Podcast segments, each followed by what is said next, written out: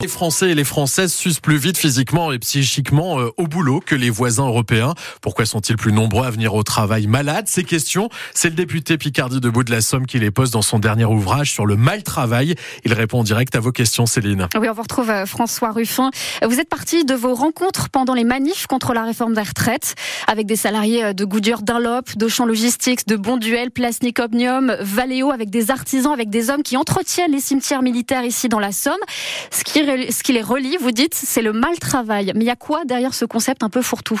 D'abord, ce que j'ai entendu, c'est euh, des gens qui aiment leur travail et qui aimeraient bien faire leur travail et qui ont le sentiment de mal faire leur travail, d'être mal au travail et euh, ça crée un espèce de malaise. Alors, c'est quoi? C'est une infirmière qui aimerait avoir cinq minutes pour savoir s'asseoir sur un lit et prendre la main d'une mamie, mais qui à la place doit sortir de la chambre euh, à reculons avec euh, en regardant sa montre parce que j'ai pas le temps, j'ai pas le temps. Mais mmh. ce sont les caristes dans la logistique qui maintenant ont un casque de commande vocale sur les oreilles qui peuvent leur faciliter le travail, mais qui en même temps font qu'ils passent de 100 colis par jour à 350 colis par jour jour avec des cadences, des cadences, des cadences et qui répondent dans leur casque OK, OK, OK, OK mhm. et qu'on sait que quand ils rentrent chez eux le soir, ils continuent à répondre à leur femme OK, OK, OK. Donc tous les secteurs sont touchés, quel que soit aussi le, le statut aujourd'hui? Alors, tous sont touchés, pas de la même manière. Hein. Bon, par exemple, on voit que sur trois contraintes physiques, ben ça va être, euh, on est passé donc de 12% en 1984 des salariés qui étaient touchés par ça à aujourd'hui 35%. Ça veut dire quoi? Ça veut dire se baisser régulièrement,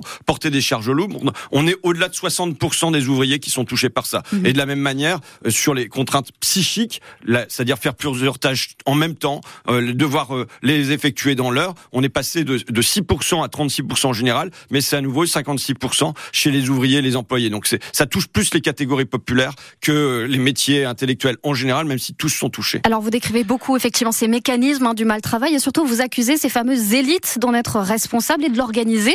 C'est qui les élites? À vous lire, on a l'impression d'un grand complot. Non, mais ce sont les dirigeants économiques et politiques depuis 40 ans.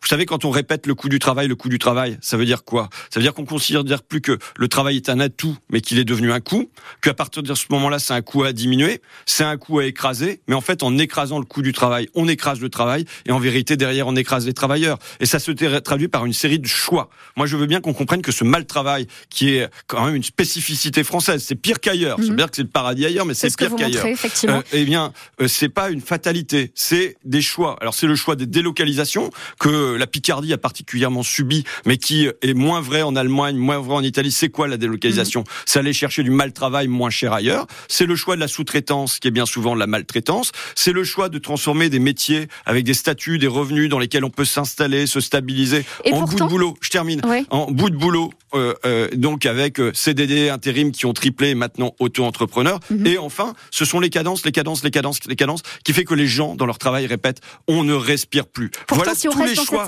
quotidiens du mal travail. rationalité comptable que vous décrivez, tout ça pèse sur la sécurité sociale, sur sur les comptes publics. Pourquoi est-ce que la prévention ça marche pas? Tout ça me rapporte beaucoup à quelques-uns. D'accord? Le triplement, la triplement de la part des dividendes dans euh, la valeur ajoutée depuis les années 80. Donc ça veut dire euh, euh, cette année là, vous regardez les Échos, le journal patronal titré cette année là, il y a deux jours sur les bourses au plus haut. On a, on a atteint des records de dividendes. Tout ça rapporte beaucoup à quelques-uns, mais coûte encore plus cher à la société tout entière. Mmh. Ça coûte cher en indemnité journalière, ça coûte cher à la sécurité sociale, ça coûte cher en arrêt maladie, ça ce sont des dizaines de milliards. Mmh. C'est Xavier Bertrand, ancien ministre du Travail de droite, qui avait coûté, chiffré le coût du stress au travail 4% du PIB, donc c'est gigantesque. Mais en vérité, ça coûte cher à la société tout entière parce qu'aujourd'hui, on a des secteurs qui sont paralysés par ça. On peut penser à l'aide à domicile qui est mmh. paralysée par le mal travail. Il est 8h14 sur France Bleu Picardie. Nous sommes avec François Ruffin, député Picardie de Bout de la Somme, qui publie un ouvrage consacré au mal travail. Pour sortir du conflit sur les retraites, Elisabeth Borne avait promis un nouveau pacte sur la vie au travail. Euh, vous vous montrez très circonspect sur le sujet. Pourtant, les syndicats ont entamé des, discussions. Pourquoi faudrait fermer la porte? Non, il n'y a pas à fermer la porte parce que la porte, elle n'est pas ouverte. Hein.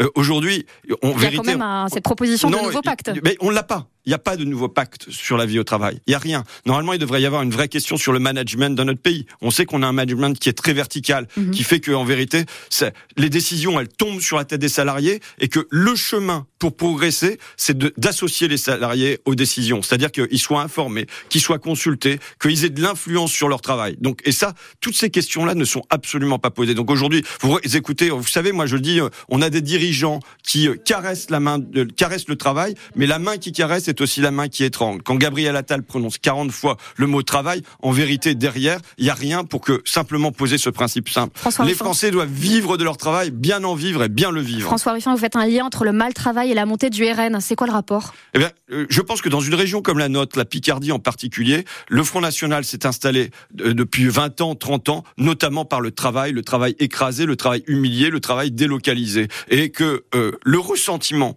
qui est dans l'entreprise, quand euh, on se sent mal considéré, bascule en ressentiment public. Mhm. Il y a toute une série d'études qui démontrent ça. Donc là d'où vient le mal, c'est par là que vient la guérison. Et la gauche alors ben, La gauche, elle doit être la, gauche, elle doit être la gauche du travail. On elle en doit cause à LFI euh, chez vous? ben, La gauche, c'est la gauche. Vous savez, moi, j'ai été élu depuis 2017 avec euh, les communistes, les écologistes et les insoumis, mhm. et je pense que nous devons tous être ensemble. Mais là, ça dépasse le, le, sujet, mais en tout cas, on doit être une gauche du travail qui dit simplement que les Français doivent pouvoir vivre de leur travail, bien en vivre et non pas en survivre, c'est la question des salaires, mais bien le vivre aussi. C'est là ce qu'on pose ce matin, la, la, question des conditions de travail. Mm. Parce que vous savez, on a des défis à affronter. Le défi démographique, c'est moins de personnes en âge de travailler et euh, plus de personnes âgées dont il faudra s'occuper. Le défi climatique, on le dit là ce mm-hmm. matin, les températures qui se réchauffent. Ça veut mm-hmm. dire qu'il va falloir transformer nos logements, transformer nos déplacements, transformer nos énergie, notre industrie. Tout ça doit se faire avec un travail qui est considéré avec des Français qui ont le cœur à l'ouvrage et non pas qui vont au boulot en traînant les pieds, sinon on va pas y arriver. Et c'est ce que vous revendiquez donc euh, dans cet essai Mal travail, le choix des élites qui est paru euh, aux éditions Les Liens qui libèrent. François Ruffin, merci d'être venu en parler sur France Bleu Picardie. Merci à vous. Votre interview est à réécouter sur francebleu.fr. Vous restez avec nous, euh, François.